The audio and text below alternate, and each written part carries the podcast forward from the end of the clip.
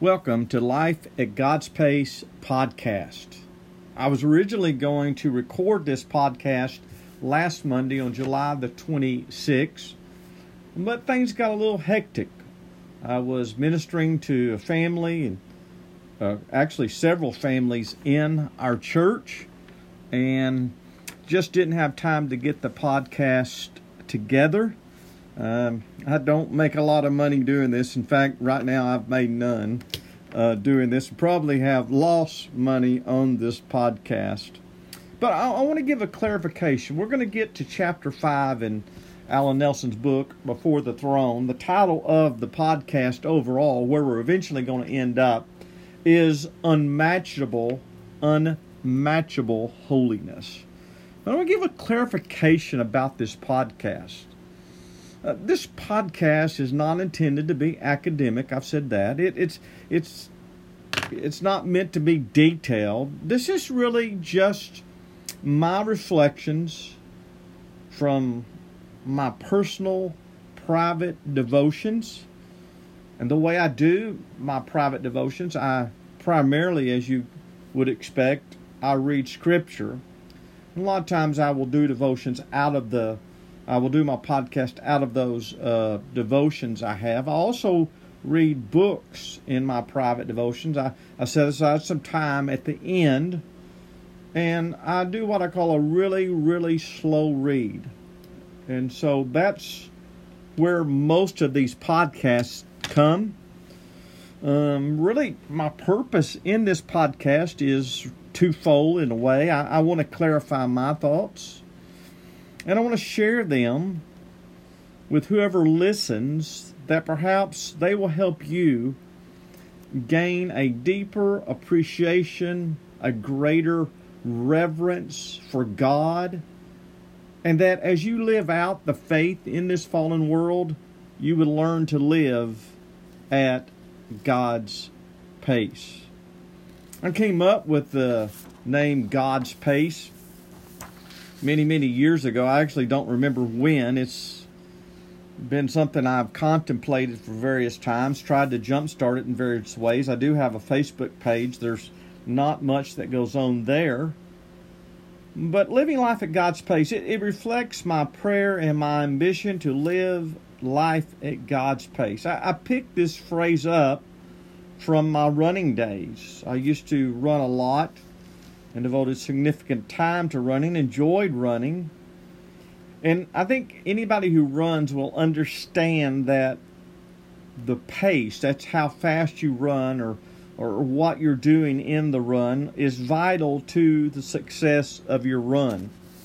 Uh, if you go out, for instance, you're running a, a 5K, you go out too fast, you, you're not going to make it.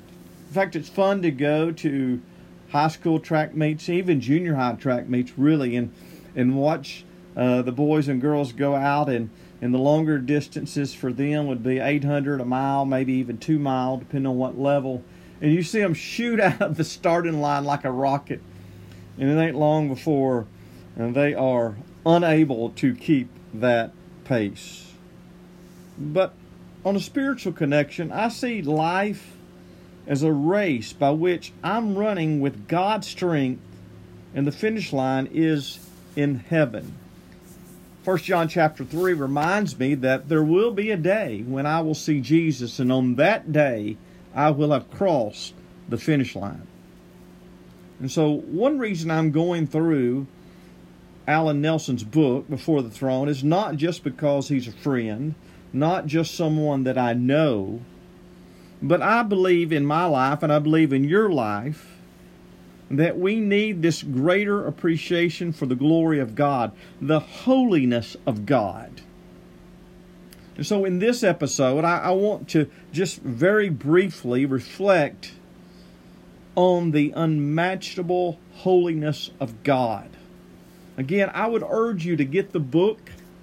Uh, because what I'm doing is just taking very brief thoughts or snippets from the book.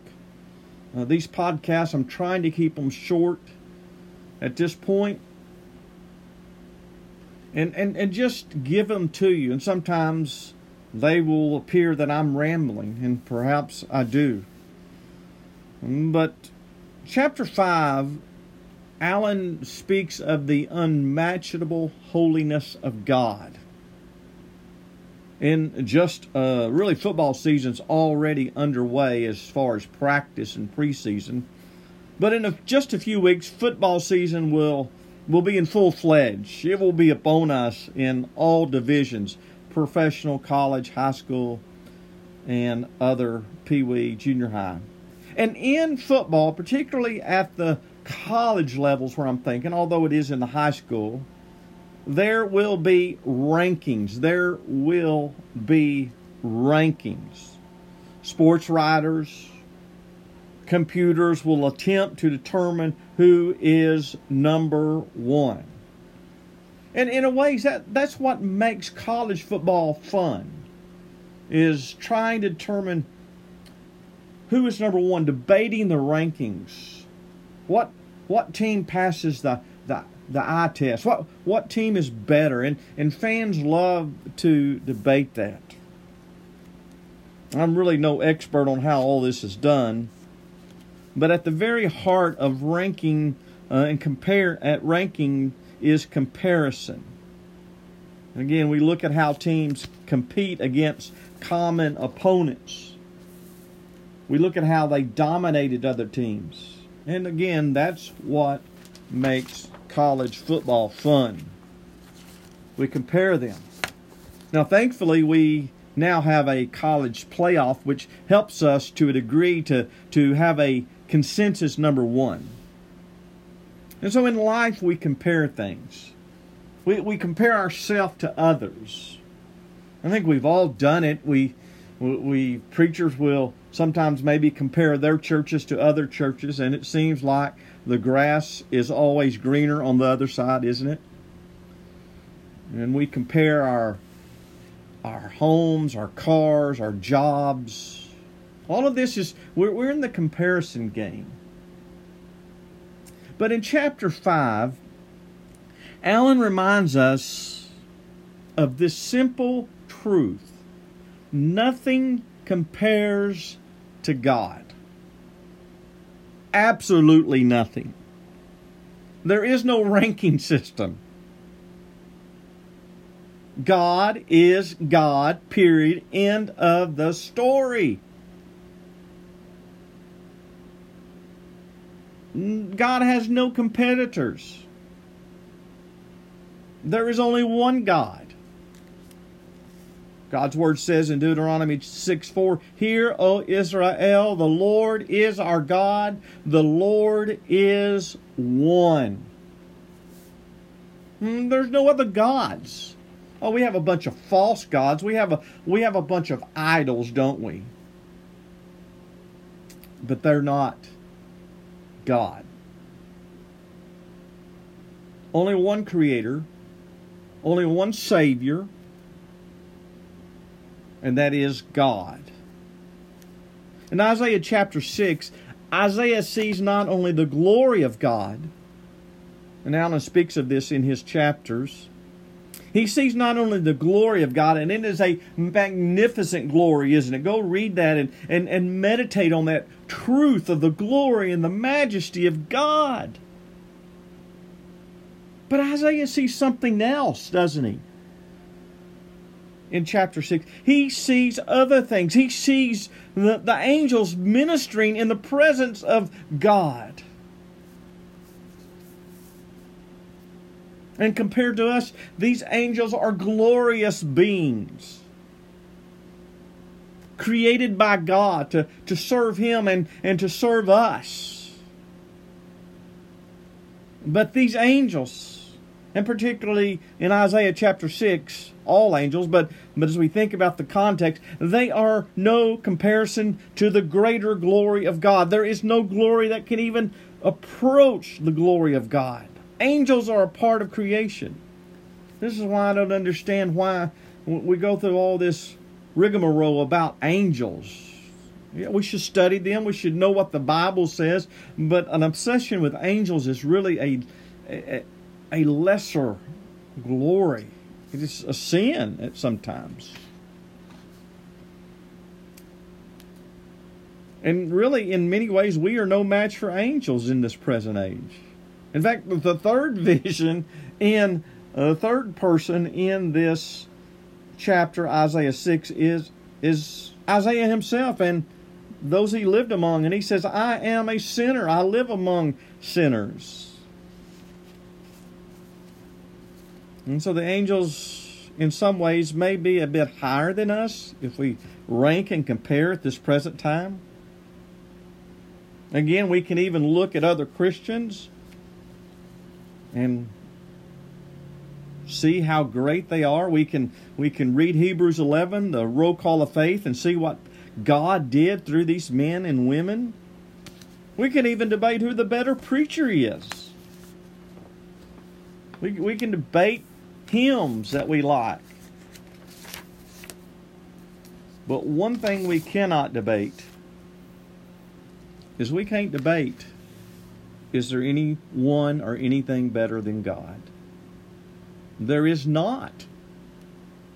There is not. So, how do we respond to the unmatchable holiness of God? I don't, I, just rambling a little bit here. we don't try to figure him out.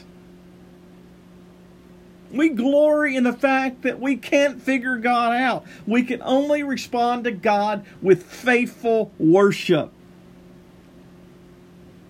But we don't go beyond the revelation of Scripture. We read the Bible. In the Bible, God has revealed all that He wants us to know in this present age about Him. Read the book.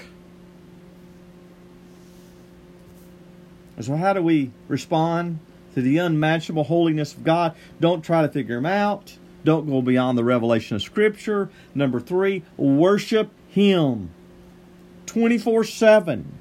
Live each moment lost in the wonder of His majesty. And a word to churches, a word to, to pastors, if you're listening to this, or worship leaders, whoever you are, our corporate worship is not a production meant to entertain the crowds. What a horrible way to construct a worship service.